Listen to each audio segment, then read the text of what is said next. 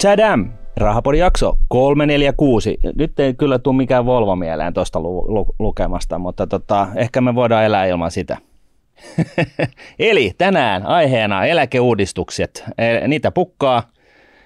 Ja nyt niin kuin katselijat tässä huomaa, niin Miikka ja minä istutaan sohvalla, joten rumpujen pärinää. Se tarkoittaa sitä, että meillä on tänään täällä vieras. Tervetuloa Veritaksen toimitusjohtaja Karl Haglund. Kiitos. Joo, tervetuloa munkin puolesta. Kiitos. Sullahan on aika vaikuttava tausta, puolustusministeri EVP, nyt Veritaksen eläkevakuutusyhtiön toimitusjohtaja, mutta kertoisitko kuitenkin lyhyesti, mistä sä oot maailmaan ponnistanut ja miten sä kuvailisit itseäsi? Mitä sä oot tehnyt muuta? Hmm, hyvä kysymys. Lyhyt mä, intro. Joo, mä oon kauppatieteilijä hankkeeniilta lapsuuden asunut täällä pääkaupunkiseudulla tosiaan eläkeyhtiön toimitusjohtaja nyt toista vuotta ennen sitä vähän kansainvälisissä tehtävissä Accenturella ja sitten ehtinyt olla kansanedustajana ja Euroopan parlamentin jäsenenä ja ministerinä ja vähän muuta. Istun parin pörssiyhtiön hallituksessa ja Aika nä- nä- näiltä horisonteilta mietin maailman menoa. Nyt kun maailman meno on niin hurjaa, niin mua etenkin kiinnostaa tämä puolustusministeri EVP. Me tiedetään, että presidentti on armeijan ylipäällikkö, mutta mikä tämä puolustusministeri tässä rankingissa ollaan, koska nyt jos tässä on kaksi alokasta sohvalla, Mm. kuinka puolustusministeri komentaa heitä? Mikä on puolustusministerin ranking tässä? No kai se siellä rankingissa poliittisesti on numero kaksi, mitä tuo näihin ää, turvallisuuspoliittisiin juttuihin, mutta onhan se käytännössä tosi paljon niin tärkeää kiinteitä yhteistyötä aikanaan. Oli Saulin kanssa tosi, tosi hyvä yhteistyö ja vietiin asioita eteenpäin. Silloin jo asiat oli menossa väärään suuntaan. Esimerkiksi tämä Krimin miehitys tapahtui just silloin, kun mä oon jäämässä pois. Sitten asiathan on mennyt erittäin paljon huonompaan suuntaan ja ihan nämä viime päivien tapahtumat, missä todennäköisesti venäläiset ovat sabotoineet tämän kaasuputken, niin kuin osoittaa sitä, että me ollaan menossa suuntaan, missä oikeasti pitää varautua kaikenlaisiin tapahtumiin. Ja, ja onhan se tosi vakava paikka ja vetää niin kuin sekä vakavaksi että vähän hiljaiseksi, kun katsoo, mihin tämä on mennyt. Ja itse olin ehkä, tai kuuluin siihen joukkoon silloin aikana, joka oli aika kriittinen kautta kyyninen Venäjän suhteen. Mua pidettiin aika Venäjä-kriitikkona tai Venäjä-vastaisena, mutta näin jälkikäteen katsottuna se oli ikävä kyllä vaan realismia. Niin nyky- nykyään susta puhutaan, että sä olit kaukoa viisas. Mm. Sä, sä oot niin kuin historian oikealla puolella niin kuin tässä väittelyssä. Mm. No se voi on nähdä- niin kuin toisille niin kuin äärimmäisen tärkeää, että, että ei vaan käy niin, että sä päädyt niin kuin historian valossa väärälle puolelle niin kuin kannanotoissa. No niin se voi varmaan ajatella ja mä ehkä ajattelen niin, että mä oon tosi iloinen, että kaikki ne, jotka aikanaan suhtautuu liian myötämielisesti tai hieman liian optimistisesti esimerkiksi Venäjään, niin sitten kun tilanne meni hyvin vakavaksi silloin puolitoista vuotta sitten, kun tämä sota laajamittaisesti alkoi Ukrainassa, niin hyväksyvät niin kuin siinä vaiheessa viimeistään ne tosiasiat, että näin ei homma voi Suomen osalta jatkua ja saatiin tämä NATO-jäsenyys aikaa ja muuta, jotka, joka osaltaan on, on niin kuin vienyt Suomea niin kuin parempaan asemaan turvallisuuspoliittisesti. Veritaksella on syvät juuret Ahvenanmaalla erinäisistä syistä. Ja, ja tota, nyt sitten hallituksen jäseneltä on kuullut tällaista huhua, että Ahvenanmaalla on venäläinen konsulaatti. Että Veritas olisi niin kuin ra- rakentamassa tälle tontille tällaisen pilvenpiirtäjän ja vuokraa sen Natolle. Et, et, et tota, miltä tämä kuulostaa? Onko tässä, onko tämä, tota, onko nämä niin oikeasti näin myötämielisiä nämä ahvenanmaalaiset tähän NATOon? Meihin ne on tosi myötämielisiä, mutta NATO on niin hyvä kysymys. Väittäisin, että suurin osa ahvenanmaalaisista itse asiassa ovat hyvin myötämielisiä NATOon. Että sittenhän siellä on se vanha niin kuin, ää, perinne, että he ovat niin kuin demilitarisoitu vyöhyke tai alue. Sehän on nyt semmoinen, mikä varmaan tulee tavalla tai toisella uudelleen tarkasteluun, ainakin monen henkilön niin kuin mielessä se, että onko poliittista halukkuutta oikeasti nostaa se kysymys, se on eri asia. Mm. Mutta kyllä sen huomaa, mä tulin Ahvenanmaalta itse asiassa nyt yöllä ja äh, kiva myrsky tuolla Suomenlahdella, mutta on selvää, että kun mä tapasin nyt tässä viime päivinäkin paljon ahvenanmaalaisia, niin ja, ja johtuen mun taustoista, niin tämä on semmoinen teema, mikä us- usein niin kuin nousee. Niin, niin kyllä siellä huomaa, että se ajattelu monen tavallisen kansalaisen, suomalaisen, ahvenanmaalaisen niin mielessä on muuttunut suhteessa siihen Ahvenanmaan asemaan ja suhtaudutaan hieman huolestuneesti siihen, että Ahvenanmaalla tosiaan ei ole niin kuin 24-7 semmoista samanlaista valmiutta reagoida sotilaallisesti asioihin kuin muualla Suomessa. Näitkö, niin. näitkö siellä tota merellä venäläisiä aluksia ja ankkurit laahaten etenevän sitten pitkin? No, mä yritin nukkua, mutta oli hirveä myrsky, että hyvät pysy sängyssä, mutta et, et, e, kyllä mä nyt yritin nukkua sen verran, että ei nähnyt, mutta et se olisi varmaan ainakin niitä rajavartiolaitoksen laivoja nähnyt, että ne varmaan nyt päivystää siinä kaasuputkella 24-7. Joo. No entäs tämä, tota, uskaltaako entiseltä puolustusministeriltä kysyä kantaa tähän Venäjän Ahvenanmaalla olevaan konsulaattiin? Sehän on niin vissiin sopimuspohjainen juttu ja, ja, ja tota, sopimuksia pitää totta kai kunnioittaa, mutta niin no, venäläistä on osoittanut viime vuosina, että he ei kunnioita mitään sopimuksia. Sitten se kysymys kuuluu, että mihin johtopäätöksiin se niin kuin meidän muiden osalta johtaa. Mm. Kaikki on niin diplomaattisia. Kukaan ei osaa oikein ottaa kantaa tähän kysymykseen. No, tämä on aika kaukana eläkeyhtiön sfääristä tämä Venäjän konsulaatti, mutta mä ymmärrän hyvin, että, että keskustellaan siitä, että onko se enää tarkoituksenmukainen. Rahaporissa asiat, mitä me puhutaan täällä on todella kaukana Rahaporin sfääristä, mutta aina meillä on mielipide näistä asioista. tota. Sellainen löytyy aina. niin. Mutta tota, hyvä on. Mennään, mennään tota päivän aiheeseen, eli tota eläkeuudistusta pukkaa. Ja, ja tosiaan niin, niin alustuksena niin todettakoon, että edellinen eläkeuudistus on vuodelta 2017, jonka jälkeen tämä syntyvyys on tippunut Suomessa merkittävästi. Ja tämä nyt aiheuttaa tällaista huolta jonnekin 30-50 vuoden päähän, että miten on, että riittääkö rahat – Eli kuluja, eläkkeitä on joko pienennettävä tai sitten tuloja suurennettava. Hallitus on asettanut tavoitteeksi, että tulevan eläkeuudistuksen on tasapainotettava julkista taloutta miljardilla eurolla. Mikä avuksi? Tämä on niin tämä, tämä suuri kysymys. Ja tota, eläkemenoja hillitsevistä keinoista niin on mainittu eläkkeiden nousuun leikkuri, eli laitetaan indeksikorotukset tauolle, työttömiltä eläkekertymät pois on vilautettu – eläkekertymiä pohdittu leikattavaksi myös heiltä, jotka olisivat sairauspäivärahalla, hoitamassa kotona lapsia, suorittamassa tutkintoa, koulutuksessa tai kuntoutuksessa. Sitten tällaisena viimeisenä huomiona, niin tietenkin myöskin tämä, että nämä kaikki sääntömuutokset vaikuttaa myös ihmisten käyttäytymiseen. No entä sitten rahoituspohjaa vahvistavista keinoista, niin Orpon hallituksen työllisyystoimet tähtäävät siis tällä hetkellä siihen, että saataisiin 100 000 työntekijää enemmän töihin. Kannattava työperäisen maahanmuuton kasvattaminen on tietenkin toinen tapa. Ja sitten tällainen kolmas juttu rahoituspohjaa vahvistavista keinoista, lisää tuottoa sijoituksille.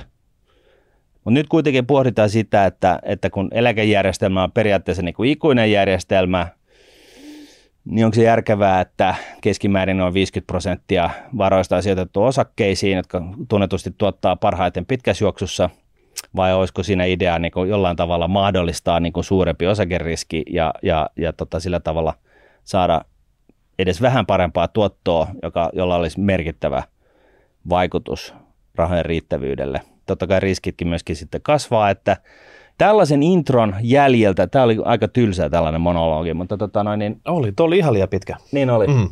Mutta to, mm. todettakoon se nyt heti tähän, mutta siirrytään nyt sitten siihen, että mitä tähän sanoo eläkeyhtiön toimitusjohtaja. No sä Martin sun niin sanotussa tyysessä introssa niin aika hyvin pähkinänkuoressa kuvausta, en tiedä oliko se pähkinänkuori, aika iso pähkinänkuori, mutta joka tapauksessa. Kookospähkinä. Joo, kookospähkinänkuori. Et ehkä niin, että tosiaan se iso pointti on se, että Suomeen syntyy liian vähän lapsia, jolloin tietenkin yksi tapa reagoida tähän olisi se, että saataisiin ihmisiä muuttamaan Suomeen töiden perään – ja sen eteen on tehty selkeästi liian vähän. Ja, ja sillä, että tänne muuttaisi enemmän ihmisiä töihin, olisi hyvin positiivinen vaikutus myös eläkejärjestelmään. Ja tämä on varmaan niin semmoinen iso keino. Toki on hyvä nyt sanoa, että se ei kyllä ole nyt siellä eläkeuudistuspöydässä yhtenä keinovalikoivana, vaan siellä tarkastellaan eläkejärjestelmää hyvin niin kuin suppeasti, jolloin niin kuin tarkastellaan lähinnä eläkemaksuja ja eläkeetuuksia ja sitten tätä sijoituspuolta, mitä itse kuvasit äsken. Mutta se iso keino vaikuttaa tähän on niin kuin se, että saa tästä väestön kehitystä kehittymään niin kuin parempaan, otollisempaan suuntaan. Mitä sitten tulee näihin niin keinoihin, niin on täysin selvää, että ollaan tilanteessa, missä esimerkiksi julkisen sektorin eläkkeitä, jotta sijoittaa KEVA, eli kuntien eläkevakuutus, hoitaa myös valtion ja kirkon ja Suomen Pankin eläkkeet, niin he sijoittaa tällä hetkellä ja saa sijoittaa tulevaisuudessa vielä isommalla osakeriskillä kuin yksityiset eläkeyhtiöt. Ja niin kuin tavallisen palkansaajien niin kuin tasapuolisuusnäkökulmasta, niin jos näin jatkuisi, niin silloinhan kohdistuisi yksityisiin eläkkeisiin paljon suurempi maksupaine kuin julkisen sektorin eläkkeisiin. Mm. Jos julkisen sektorin eläkkeitä saa sijoittaa paremmalla tuotolla hyvin ajan, niin se vähentää sitä maksupainetta. Niin ihan vaan tasapuolisuuskin näkökulmasta on selvää, että olisi loogista, että suodaan vastaava osakeriski yksityisille eläkevaroille, kun niitä silti sijoitetaan hyvin pitkäjänteisesti.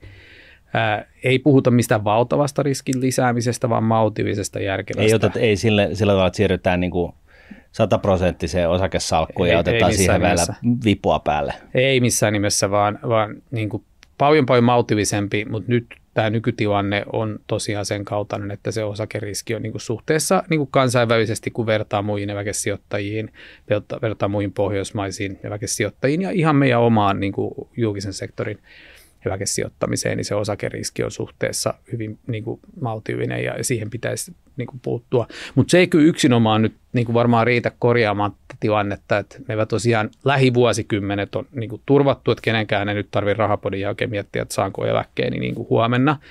Mutta sitten jos katsotaan pidemmälle, niin tämä niin heikko väestön Eli kolmekymppiset niin, tämä heikko väestönkehitys tarkoittaa jossain vaiheessa sitä, että jos nyt ei ajoissa etupeltoon reagoida, niin meillä on sitten ongelma käsissä jonkun vuosikymmenen jälkeen. Ja sen takia nyt tämä uudistus on taas tuossa pöydällä. Niin kuin mun mielestä on hyvin vastuullista, että niin kuin hyvällä niin kuin horisontilla korjataan ja parannetaan asioita. Et, et näiden lisäksi tosiaan tulee nämä etuudet, mitä sä Martin luettelit varmaan pöytään, ja sitten myös tietenkin maksupaine, eli se, miten paljon työnantajat maksaa – eläkemaksua ja siinähän sitten on vaakakupissa se, että jos niitä eläkemaksuja lähdetään hirveästi nostaa, niin se sitten vaikuttaa yritysten kilpailukykyyn ja halukkuuteen työllistää Suomessa, että sekin on semmoinen aika haastava, haastava rasti, mutta toisaalta yksittäisten niin kuin eläkeetuuksien kaventaminen myös pitkässä juoksussa on aina hyvin niin kuin herkkä asia. Totta kai, mutta siis, ja, ja näinhän se on, että, että niin kuin me kun ollaan Rahapodissa meidän eläkejärjestelmää kritisoitu ehkä jokunen kerta – niin ehkä se pääpaino siitä kritiikistä on just kohdistunut siihen, että joo, totta kai meillä on niin kuin, siis kohtalaisen hyvät systeemit ja, ja, ja näin, mutta että se on, sen, että onko se kohtuullista, että palkan maksajalle, työnantajalle, niin siitä palkkakulusta se eläkejärjestelmä syö sen 24, jotain prosenttia. Eli et, et se on, se on, niin kuin, se on niin kuin se on ihan jäätävä määrä. Niin, kansi ihan... puhuu neljänneksestä, eli 25 pinnaa, niin se on sellainen hieno tasaluku, jonka kaikki ymmärtää. Että jos tienaat neljä tonnia bruttopalkka, niin käytännössä on tonnin kuukaudessa menee eläkemaksuja. Niin, tai, tai vielä ehkä niin, että jos työnantaja, eh, jos sä saat, se on käytännössä näin, että jos sä saat sen vai, vähän päällä kolme tonnia bruttopalkkana, niin työnantaja on maksanut siitä osan, osan tota noin, niin, äh, ennen kuin sä edes näet sen, niin, niin tota, äh, eläkejärjestelmään osan, ja sitten sä itse maksat siellä palkkakuitillas osan – mutta yhteen laskettuna, niin, niin jos se palkkakustannus työnantajalle on se neljä tonnia, niin tonni siitä on suoraan niin kuin eläkejärjestelmän rahoittamista. Joo, siis tili ja, ja ää, näin se on, mutta on hyvä muistaa, että siis tästä on ollut sopimassa työnantajat itse. He ovat mm. itse luoneet järjestelmän, tämä aikanaan luotiin 60-luvulla niin, että työnantajat ja palkansuoja puoli sopi. Ja ne on myös ne, jotka nyt tästä neuvottelee. Minä mm. en ole siellä neuvottelemassa, te ette ole siellä neuvottelemassa. Martin toki on vähän niin kuin tämmöinen AY-liikeaktivisti Akavassa, niin hän saattaa päästä mukaan. Niin on hänkin. Ai säkin oot. No mutta sitten pääsette ehkä mukaan, mutta mä en pääse sinne. Sä puhut itse asiassa niin kuin varsinaisen AI-juntan kanssa. Joo, hyvä. No, mutta sitten pääsette neuvottelemaan, mutta mä en pääse sinne neuvottelemaan. Mä, mä toimeenpanen mm. sitten sen, mikä te olette päättänyt. Ja, ja hyvä näin, me iloisesti sitten toimeenpannaan niitä päätöksiä, mitä on tehty. Mutta siellä on tosiaan palkansaajajärjestöt ja työnantajat edustettuna ja te sitten neuvottelette keskenänne toivottavasti mahdollisimman hyvän ää, ratkaisun ja sitten päästään taas toimeenpanoon. Mutta sä mainitsit sanan 60-luku. Kuinka monta muuta asiaa 60-luvulta on enää voimassa? Jotenkin käytössä. On, niin, että minkä, minkä takia me roikotetaan tämmöistä asiaa, mikä ei toimi. Me tiedetään, että tämä pyramidi, jos se alun perin silloin, kun se laitettiin pystyyn tämä eläkepyramidi, niin se oli tälleen ihan normaali pyramidin näköinen nyt. Ja nyt kun se tässä tota, suuret ikäluokat vanhenee, syntyvyys laskee, niitä on vähemmän, niin se kääntyy tota, kärjelleen se pyramidi. Ja sen takia me ollaan niin kuin periaatteessa siellä 30 mm. vuoden päästä näissä ongelmissa. Mutta ne ei kyllä ole ihan niin syviä kuin mm. mitä sä nyt kuvaat. Että nyt sä maalaat kyllä liian, liian synkkää kuvaa. Että on selvää. Rahapodissa meillä on aina tosi leveä ja värikäs pensseli. Joo, mutta just mm. sen takia mun tehtävä varmaan vähän maltillistaa kuvaa. Että siis me vähän kansainvälinen ulkopuolinen taho arvioi meidän eläkejärjestelmää itse asiassa tasan vuosi sitten ja totesi, että ne on yksi maailman parhaista järjestelmistä ja viime vuonna todettiin, että kyllä tämä myös pitkässä juoksussa kantaa. Lähinnä kiitos sen, että me ollaan rahastoitu niin paljon varoja, että vaikka tämä syntyvyys on heikko, niin se rahastoitu määrä, joka siis on, on pitkälti toista sataa miljardia, niin se tasapainottaa tätä. Mutta on selvää, että nyt jos tämä väestön kehitys edelleen heikkenee, niin sen takia nyt tässä ollaan tämän eläkeuudistuksen mm. äärellä taas kerran. Et, et, ja sen takia itse puhuinkin tästä niin kuin väestön kehityksestä. Mutta en mä silti usko, että kukaan haluaisi, että myös sellainen järjestelmä, missä meillä ei olisi eläkkeitä. Tai se, että purettaisiin tämä ja ajateltaisiin, on parempi, että jokainen sitten sijoittaa parhaansa mukaan. Toki monelle se voisi olla hyvä ratkaisu, mutta hyvin monelle se voisi olla erittäin huono ratkaisu. No mitäs tämä syntyvyys? Onko suomalaiset päättäjät heittänyt jo hanskat tiskiin syntyvyyden lisäämiseksi? Antti Rinne yritti vähän niin kuin tota mäkistartata sitä naimatalkoilla sitten. Ja ne ei nyt oikein tuntunut lähtevä yhtään mihinkään sitten. Mutta onko se nyt sillä tavalla, kun ne luvut, ne, siellä jotain pieniä pomppuja saattaa olla, mutta se tota, trendi, se on, niin kuin, se on jyrkkää, se on laskeva. Joo, Antti on mun entinen kollega.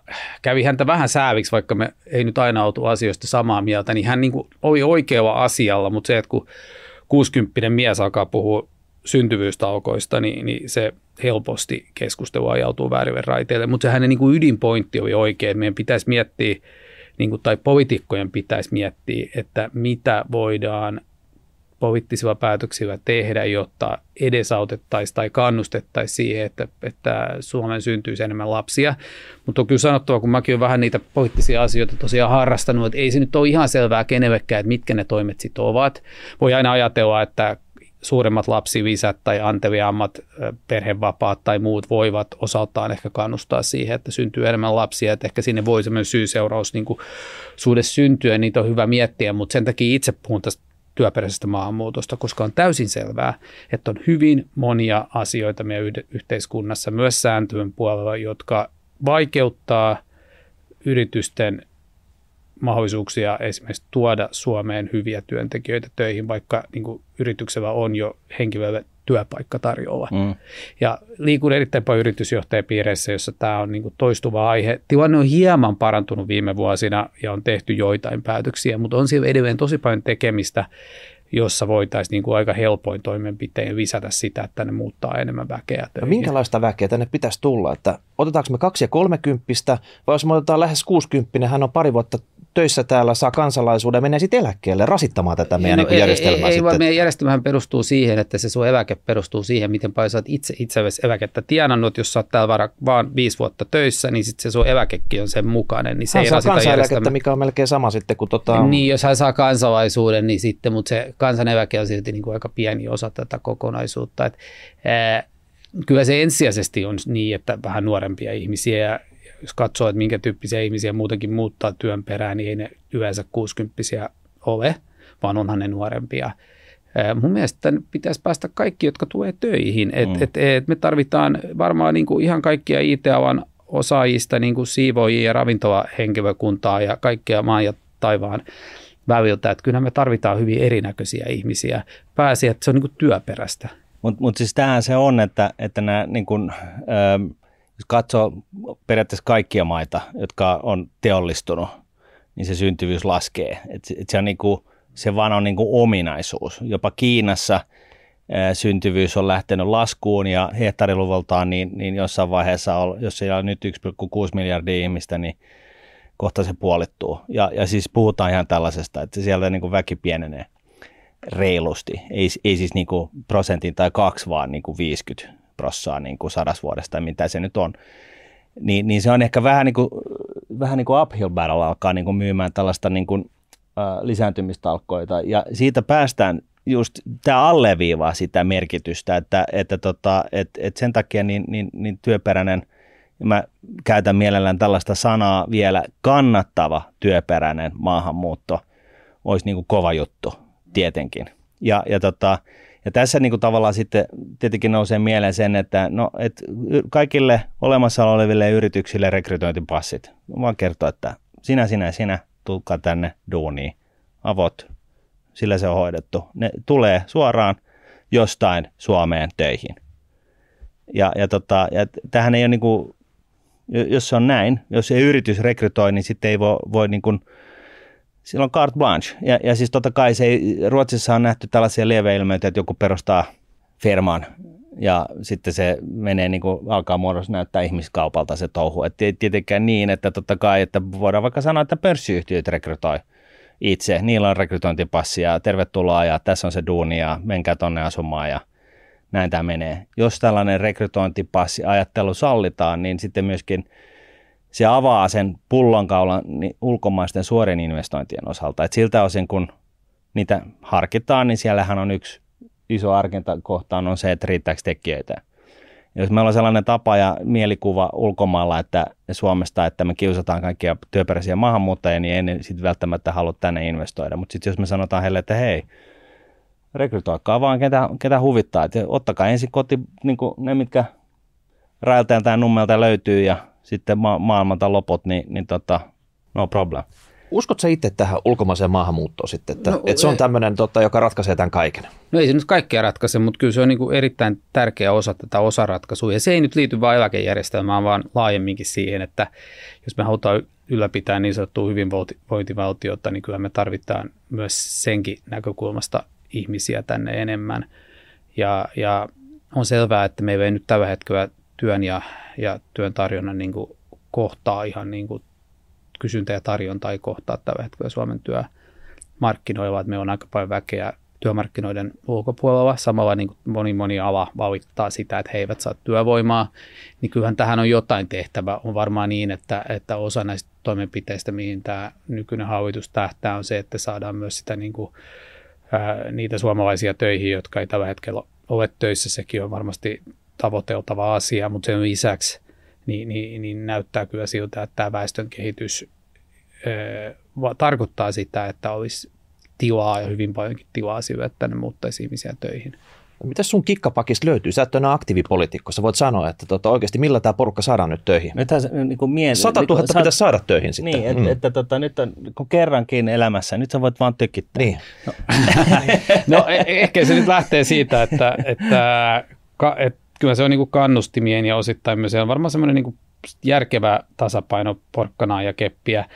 Se, mikä nyt sinne hallitusohjelmaan on kirjattu, mä en ole sitä niin seikkaperäisesti lukenut, mutta kyllä se numero siellä, se, oliko se nyt 100 000, niin kyllä se arvion mukaan perustuu niihin toimiin, jotka hallitus on itse siellä listannut, kun se kysyy sitä kikkapakkia, niin kai se kikkapakki, joka siellä on nyt listattu, niin tähtää siihen lukuun. Ja oletettavaa on se, että se on kvantifioitu osana sitä hallitusohjelman muodostamista, että niin on siellä on nyt toimenpiteitä vireillä. Eikö nämä luvut yleensä tule valtiovarainministeriöstä tai jostain? No sieltä tulee kyllä paljon lukuja, sitten toki muut Suomessa on joku puoli miljoonaa ihmistä, se on niin työttömänä tai sitten tempputyöllistettynä, kurssitettuna, jollain tavalla ei välttämättä siellä, mitä sä oikeasti osaisit tehdä töitä, vaan nyt sen takia, että sun ansiosidonnainen jatkus niin kikkautuu, tai sitten joku eläkeputki tai joku muu tänne järjestelmä, niin 100 000 siitä 500 000 porukasta, niin tota, porkkana ja keppiä sä tarjot heille kyllä se on näin, että se pitäisi varmaan olla sekä että. että sit niinku, tämähän on myös semmoinen niinku osittain työmarkkinakysymys.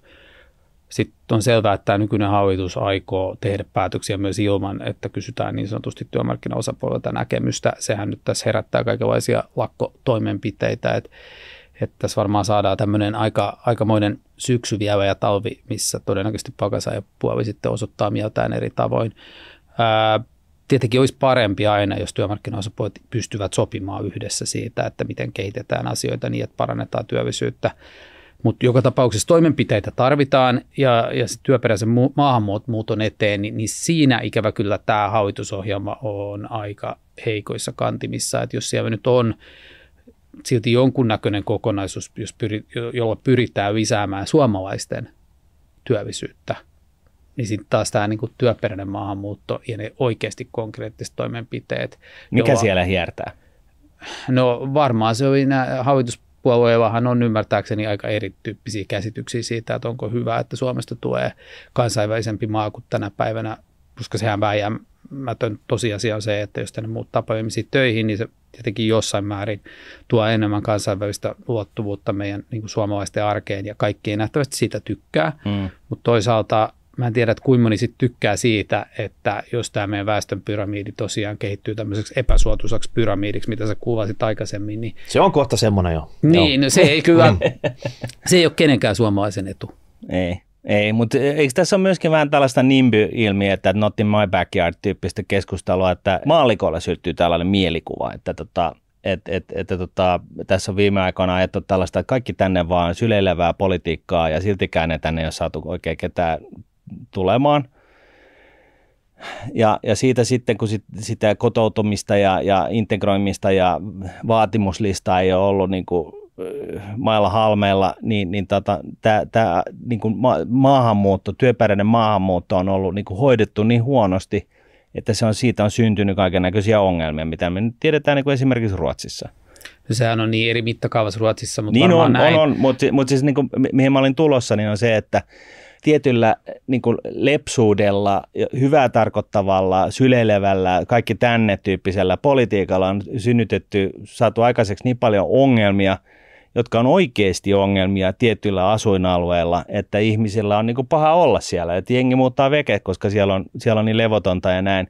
Ja tämä on sitten synnyttänyt tällaisen niin kuin vastareaktion, joka ehkä myöskin näkyy tässä hallitus, hallitu, no, persujen niin politiikassa, että se, se, totta kai se, se resonoi jostain. Joo, mutta niin kuin mun mielestä se niin kuin iso ero tässä on se, että sen takia me puhutaan nyt työperäisestä. se on kaivarissa joo, sanoa, joo, että joo, joo, no, mä, kaikki vaan tänne. Mä ymmärrän, että siellä, jos sä asut siellä kaivarissa, niin, niin teillä on joku äh, niin kuin perspektiivi asiaan, mutta sen takia on niin kuin tärkeää nyt puhua siitä työperäisestä maahanmuutosta. Että musta tuntuu, että kukaan meistä ei halua, että tänne laajamittaisesti muuttaa ihmisiä niin kuin sosiaaliturvan perään, mm. Koska siihen me ei ole varaa.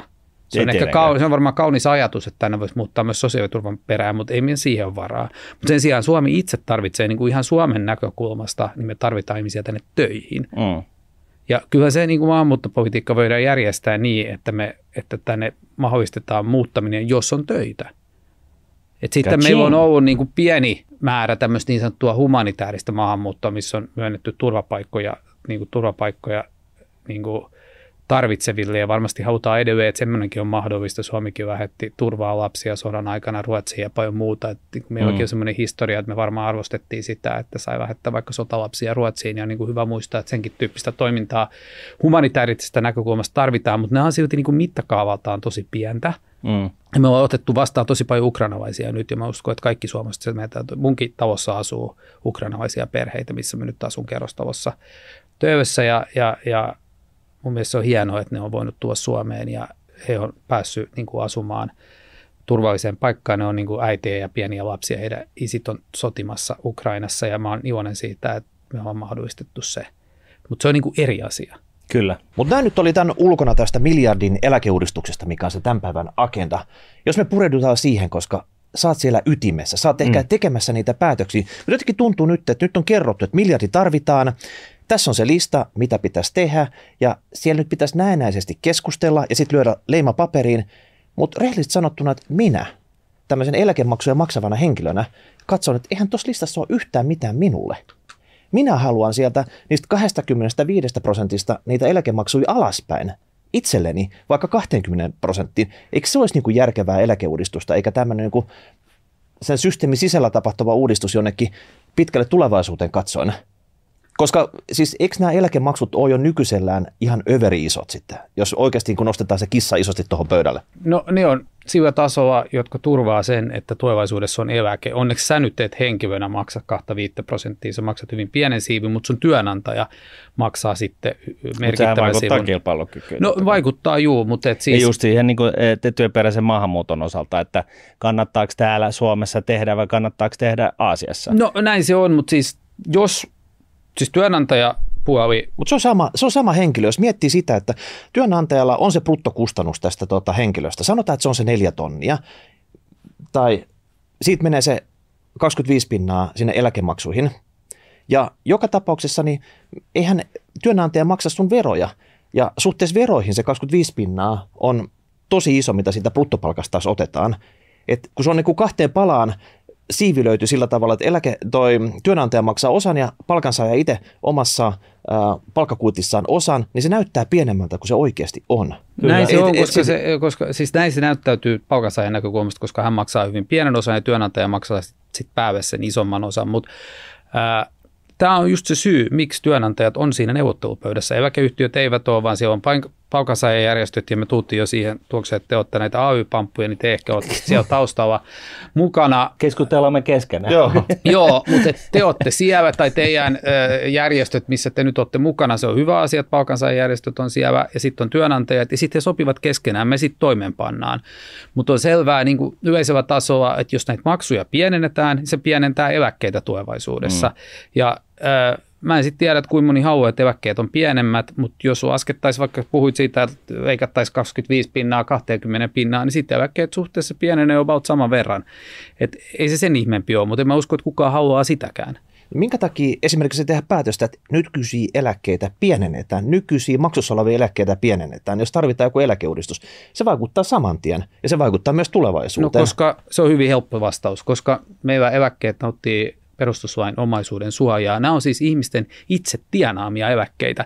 Ne ei ole mitään niin kuin valtion tai jonkun eläkeyhtiön potissa olevia rahoja, vaan jokaisen eläke Suomessa, jokaisen yksilön eläke perustuu siihen, miten paljon hän on työn teon aikana, eli siis uransa aikana mm. tienannut. Muutetaan sääntöjä. Joo, mutta haluaisit sä, että jos sä oot kerännyt, kartuttanut eläkettä itse, että joku tulisi ja ottaisi sulta niin kuin pois sitä rahaa. Mun mielestä se on niin kuin aika iso vääryys, koska nämä meidän nykyiset eläkkeet perustuu vain ja ainoastaan siihen, miten paljon se ihminen on itse tienannut ja kartuttanut sitä eläkettä. Ja sen takia se on perustuslain omaisuuden suoja. Ja kyllä se on mun mielestä niin kuin omaisuuden suoja ainakin minulle henkilökohtaisesti aika tärkeä periaate. No niin se on, mutta sitten toisaalta tässä on tämä sukupolvien niin kuin välinen niin kuin, diili. Suuret vanhat ikäluokat ryöstää nämä niin kuin nuoret ikäluokat. Sehän se tässä juttu juttu on sitten. Sen takia me täällä rahaporista puhutaan. Niin no siis fakta on se, että 60-luvulla luotiin tämä järjestelmä, jolloin haluttiin, että sodan käynyt sukupolvi saisi eläkkeet, jolloin heidän lapset tavallaan, jos vähän niin kuin pelkistetään, niin maksoi heidän eläkkeet ja sitten seuraava sukupolvi maksoi seuraavan sukupolven eläkkeet. Me on tämmöinen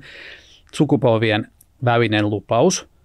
Öö, henkilökohtaisesti itse koen, että eläkejärjestelmästä tämä vielä toimii – se tulee toimimaan tulevaisuudessakin edellyttäen, että me saadaan että väestön kehitystä vähän oikastua ja saadaan niin kuin muita tarvittavia uudistuksia tehtyä. Sen sijaan se, missä se ei toimia, jossa mä niin kuin tavallaan yhdyn tuohon sun logiikkaan, on niin kuin julkinen sektori, ei eläkepuoli, vaan se, että me, mä oon paljon itse henkilökohtaisesti huolestuneempi siitä, että meidän niin kuin julkinen velka, valtion velka paisuu, paisuu ja paisuu. Nytkin otetaan nyt 11 jardia lisää lainaa. Mm. Niin se on mun mielestä se, missä niin nämä isot sukupolvet, ja kyllä meidänkin pitää, me olla tämmöisiä keski-ikäisiä miehiä täällä no, kolme studiossa. No se on vähän määritelmä kysymys, mutta jos mä nyt määrittelen itseni keski-ikäiseksi, niin tekin joudutte mukaan tähän kerhoon. Niin Mieleltään nuorekkaita. Juuri ja. näin, ja mm. hyvännäköisiä, hyvin no, treenattuja, juu. Mutta silti niin kuin varmaan määritelmällisesti ollaan keski-ikäisiä, niin me tällä hetkellä, ainakin minulla on pieni lapsi, tiedät Martinilla, en tiedä onko sinulla, mutta et mun mielestä se, mikä tässä on niin kuin iso ongelma nuorempia kohtaa, on enemmänkin se, että julkinen sektori velkaantuu, velkaantuu, velkaantuu. Ja se on oikeasti ongelma, koska siellä ei ole tällä hetkellä semmoista näkymää, että miten se homma saadaan kondikseen. Et sen sijaan niin kuin eläkejärjestelmää hoidetaan vastuullisesti kokonaisuutta. Nytkin etupeltoon katsotaan, että se on niin kuin mm. tasapainossa niin, että myös tulevaisuudessa on eläkkeet nuorimmille, että tämä puoli on hallussa, väittäisi, että julkinen sektori ei ole, ja siellä se moraalinen ongelma on, missä jokainen, sekä meitä vähän vanhemmat sukupolvet, mun vanhempien sukupolvi, jotka on semmoisia 70 plus, heidän ja meidän pitäisi miettiä oikeasti ja katsoa peiviä, että onko ok, että otetaan 10 miljardia lainaa joka vuosi ja kuka maksaa ne jossain vaiheessa pois niin ja otettu jonkun matkaa. Että Juu, tota, tässä vuosi, tässä kymmen, niin kuin viiden jo. vuoden sisään kasvatettu 40 prosenttia Suomen yes. niin kuin, valtion velkaa. Ja, ja tämä, tämä on, äh, siis, ja se on totta, että et, tässä on niin kuin vissi ero eläkejärjestelmän ja valtion velkaantumisen kes, ke, suhteen siinä just, että tässä katsotaan nyt jo niin kuin eläkepuolella etupeltoon 30, 40, 50 vuoden päähän, että katsotaan ja varmistetaan, että homma hoituu, että, että näin, et halutaan niin kuin löytää ratkaisuja, oli ne sitten mitään ikinä valtion velkaantumisen osalta, niin se on niin kuin vaan helppoa olla se poliitikko, joka toteaa, että no ittosoiko, en mä jaksa nyt vääntää näitä ikäviä juttuja tähän pöytään. Tulee sellainen hirveä älämölö joka suunnasta otetaan vaan lisää velkaa ja annetaan mennä, että no, niin kuin, että joku muu saa hoitaa tämän homman, että tota, not my, niin kuin, my concern. Ja, ja, tota, ja tässä mun mielestä palataan taas takaisin siihen, että kun puhutaan tästä työperäisestä maahanmuutosta, niin sehän mun, mun kirjallisuus on itsestään selvää, että joo, kannattavaa työperäistä maahanmuuttoa. Valtiolle kannattavaa työperäistä maahanmuuttoa pitäisi käydä niin kuin bussilasteittain hakemassa niin kuin maailmalta Suomeen. Ei nyt asella uhaten, mutta kuitenkin. Ää, ja, mutta, mutta jotta tämä koko kuvio ja paketti saataisiin niin kunnolla rokkaamaan, niin se vaatii sitä, että Suomessa tehdään enemmän asioita. Eli jos mietitään sitä, että maapallolla ihmiskunta tekee asioita, maailmantaloudessa tehdään asioita, niin se suhteellinen vauraus tulee siitä, että tulevaisuudessa Suomessa tehdään isompi siivu siitä ihmiskunnan tekemisestä kuin mitä nyt tehdään.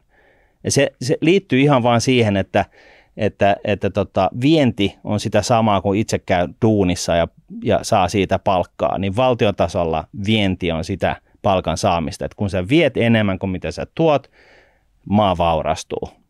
Ja jos meillä ei ole niin kun, tekemistä, meillä ei ole vientiä ja meillä ei ole tuloja. Ja sitten ei auta, että me niin kun, miinotetaan maa täyteen niin työperäistä maahanmuuttoa, kun ei ole mitään mitä tehdä. Mutta nämä on tosiaan linkattuna toisiinsa, työperäinen maahanmuutto ja täällä tekemisen kasvattaminen. Et siinä mielessä tämä on, tää on niinku relevanttia, mutta äh, ehkä itseänikin tai harmittaa se, että kun puhutaan työperäisestä maahanmuutosta, niin se, sen, unohdetaan sen aisapari, joka on siis ul, niin kuin ulkomaisten suorien investointien mahdollistama tekemisen kasvu. Että täällä toi oikeasti on enemmän tekemistä going forward.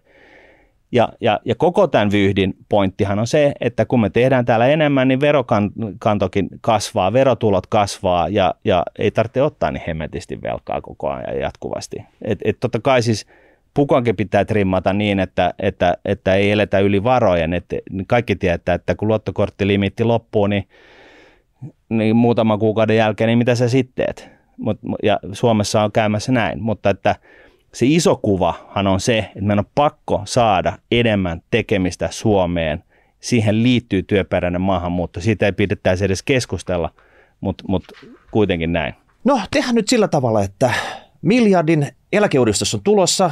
Kaikki leimaa sen paperin. Ne on niin kuin ennalta annettu nämä tavoitteet, että mitä sillä haetaan, mitä sillä tehdään. Mutta rahapodissa me ei tyydytä semmoiseen. Ei. Ei. Meillä on oikeasti niin kuin oma näkemys siitä, että mitä pitäisi täällä tehdä. Tietenkin. Me sanottiin nyt jo, että palkansaajilta siitä kaksi vitosesta vaikka 20, niin pitäisi oikeasti saada eläkemaksuja alaspäin. Ja se on sellainen iso tavoite. Joo, mutta ne on työnantajien ei, maksuja. Ei, työnantaja, se on ihan samat maksut. Se on se sama iso potti, mistä se kaikki maksut lopulta maksetaan. Se pitää tulla pelkästään siitä palkansaajan palkkakuitista. Sillä mennään. Se mahdollistaa se, että sitten ehkä ne palkankorotukset voisivat olla maltillisempia, koska sitä tota, käteenjäävää rahaa tulisi sen näiden työeläkemaksujen alennuksen kautta, niin mm. Se tarkoittaisi pienempiä eväkkeitä tulevaisuudessa. Nyt ratkaisu. otetaan lisää riskiä. Me tehdään se eläkeuudistus. Me otetaan lisää riskiä siellä. Pelkkiä osakkeita siellä eläkepossassa, niin tota, ne tuottaa paremmin, niin se maksaa tämän alennuksen näissä niin kuin maksuissa. Kerrotaan eh, nyt eh. nämä rahapodin niksit ihan nopeasti. Ei niin... tämmöinen upporikas ja rutiköyhä tyyppinen lähestymistapa. No, ei. Tupla, se... tupla tai kuitti sille, koska me tiedetään, me tiedetään kuitenkin, että ei siellä ole ole mitään semmoista supereläkettä, että sitä justerataan näitä sääntöjä matkan varrella ennen kuin me sinne eläkkeelle joskus päästään, niin meidän täytyy nyt oikeasti ottaa isosti riskiä, että meillä on se iso potti siellä odottamassa. Joo, tai ehkä vähän maltillisemmin, niin eläkejärjestelmä tulisi valjastaa osakemarkkinoilta vetoapua sen suomalaisen eläkejärjestelmän rahoittamiseen. Tämä on niin se, se, se pointti. Mutta sitten myöskin se, että eläkejärjestelmä kolme erilliseen hallinnointaviin osiin, että me niin parannettaisiin läpinäkyvyyttä. Et nythän niin kuin, Puhuin tästä rahastoinnista, mutta sitten myöskin se on niin kuin yksi tekeminen, eli se sijoittaminen, varallisuuden sijoittaminen. Sitten on toisaalta tämä palkoista suoraan maksuun tekeminen, se olisi niin kuin omansa, ja sitten eläkejärjestelmän vakuutusluontoiset ominaisuudet omansa. Et, et, et niin kuin tämä eläke, eläkejärjestelmä on moni, koostuu monesta eri osasta, ja tavallaan niin kuin, jos tämä organisa- organisatorisesti niin kuin laitettaisiin niin kuin kolmeen eri osaan, niin se on läpinäkyvämpää ja sitten voidaan, niin kuin, ne kummatkin osat voi sitten niin kuin keskittyä siihen oman tekemisensä tehostamiseen. Esimerkiksi just nämä vakuutusluontoiset ominaisuudet, nämähän voisi periaatteessa ostaa maailmalta. Et, et, niin kuin, siis työkyvyttömyyseläkkeet tai muut tällaiset, niin, niin mitä suurempi pooli, mistä ottaa ja näin, niin sitä halvempahan se on. Et mitä isompi vakuutusyhtiö lainausmerkeissä, sitä paremmin se pystyy hajottamaan riskejä ja sitä paremmin pienemmällä kululla näitä asioita voidaan hoitaa. Ja Miikka nosti tämän jo esille, mutta tavallaan lopetetaan tämä eläkkeen kutsuminen eläkkeeksi, että se on niin kuin sitä, että kun sä pääset eläkkeelle, sä nostat jalat pöydälle ja alat sijamaille Singapore-slingejä, vaan, vaan, vaan, todetaan, että se on tällainen lisäturva. Että, se ei maksa mitään se uudistus. Että me lopetaan sen kutsuminen eläkkeeksi, se on lisäturva, jotta ihmiset ymmärtää, että tota, sen ei ole tarkoitus välttämättä olla se ainut tulonlähde. Ne voi jatkaa sitä työskentelyä, vaikka ne saavuttaisi eläkeijän, ne voi rupea alkaa polttaa niiden tota, omia kertyneitä varojaan, tai sitten vaikka käänteinen asuntokauppa kämpälle, mikä on niin kuin suurin, suurin tota, ihmisten omistus, että, että siellä sä voit itse sitten tehdä niitä päätöksiä, mutta ei valtion tai kertyneen työeläkkeen tarvitsisi olla semmoinen, että sitten sä nostat vain jalat pöydälle ja lopetat kaiken tekemisen. Niin. No, mutta siis nämä on nämä rahapodin niksivink, pirkkovinkki niksit, ja tota, niin kuin tiedetään, niin rahapuolelta tulee pelkkiä totuuksia. E, jos me palataan sulle, sinun Kalle, niin, niin tota, eh, jos mä ymmärsin oikein, niin sulla, sullakin on ehkä enemmän se, se painotus tämän niin kuin kuvioiden ratkaisemiseen, ratkaisemiseen si, siinä, että taloutta, työperäistä maahanmuuttoa kasvatetaan. No Onko on... tämä niin kuin se, se big takeaway?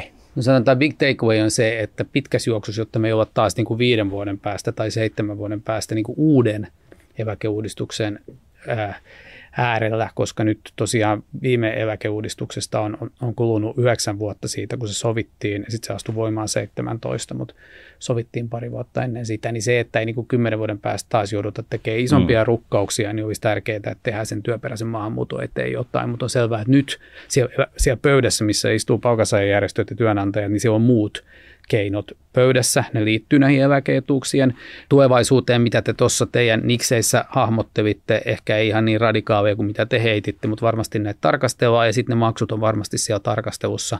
Toki ehkä toiseen suuntaan kuin mitä Miikka toivoo, että enemmänkin varmaan painetta nostaa niitä, mutta se jää palkansaajien ja työnantajien ää, niin kuin pöydän ratkaistavaksi, ja, ja teillä nyt on hyvät suhteet sinne AY-liikkeeseen, niin te voitte palkansaajajärjestöjen kautta sitten vaikuttaa, niin kuin Podi varmaan pyrkii vaikuttamaan, ja, ja me sitten toimeenpannaan, kun te olette sitten eri osapuolet siellä päässyt toivottavasti mahdollisimman hyvään johtopäätökseen. Mulla olisi vielä yksi bonusjuttu. Mitä jos Veritas ahmasis Varman ja Ilmarisen ja yhdistys ja tota, sieltä sitten siivottaisiin kuluja pihalle? Olisi tehokkuutta siihen työeläkejärjestelmään ja kuluja alas. Onko siinä mitään järkeä? No näitä kuluja on laskettu viime vuosina tosi paljon. Aina voi kuluja, mekin olla just laskettu meidän tariffia nyt tammikuusta 25 pinnaa, koska on otettu niitä kuluja alas. Toki me ollaan kasvettu myös aika paljon, mutta et itse en usko, että semmoinen monopolijärjestelmä, missä on yksi toimija, niin on hirveän terve miss, millään alalla. Et kyllä Norjan se, öljyrahasto esimerkiksi. No, se on rahasto, mutta et, et pointti on se, että tämä on silti ala, missä on kilpailua, tämä on ala, missä on asiakaspalvelua, jne, niin se, että me olisi monopoli, niin toisiko se hyviä asioita työnantajille, palkansaajille, en usko – ne säästöt, mitä sieltä voisi saada, joo, jotain, mutta ne on hyvin, hyvin, hyvin, hyvin pieni osa siitä, mistä me nyt puhutaan, kun me puhutaan siitä miljardista, että se ei niin kuin nyt tähän hätään auta. Mutta aina tehokkuus näissä yhtiöissä on tärkeää, se on järjestelmän kannalta, legitimiteetin, uskottavuuden kannalta ihan A ja O, sen takia mekin koko ajan tehostetaan meidän tekemistä ja niin myös kilpailijat. Mun mielestä tässä on vielä semmoinen homma, että tosi moni haluaa aina sille, että ei katso siihen omaan pesään, vaan näyttää sormellakin toisen pesään. Nyt esimerkiksi se työperäinen maahanmuutto kun se ei niin kuin ole tästä pöydässä tällä tavalla, että joo, sieltä se ratkaisu haetaan. Nyt periaatteessa ne asiat, mihin pystyisi itse vaikuttamaan, niin eikö nämä työeläke, työeläkeyhtiöiden yhdistymiset tai muut kuluhommat, niin voisi just olla semmoisia, että tota, mistä sieltä oikeasti kaivettaisiin. Niin, no niin kuin mä just kerroin sulle, niin me ollaan tosiaan laskettu meidän kuluja hyvin paljon, niin on sun kanssa samaa mieltä. Mutta jos varmaan haluaa yhdistyä veritakseen tai ilmarinen, niin kyllä mä varmaan voin järjestää asiaa, mutta pidän sitä vähän epätodennäköisenä. Näin. Päätämme tämän jakson tähän. Kiitos Kalle Kiitos. Tulit. Kiva ja mielenkiintoinen värikäs keskustelu. Oikein hyvää syksyn jatkoa. Kiitos. No niin, ei muuta kuin hei, palautetta faksilla ja hashtag rahapodia. Ensi viikolla uudet aiheet. Kiitos. Yes. Moi moi.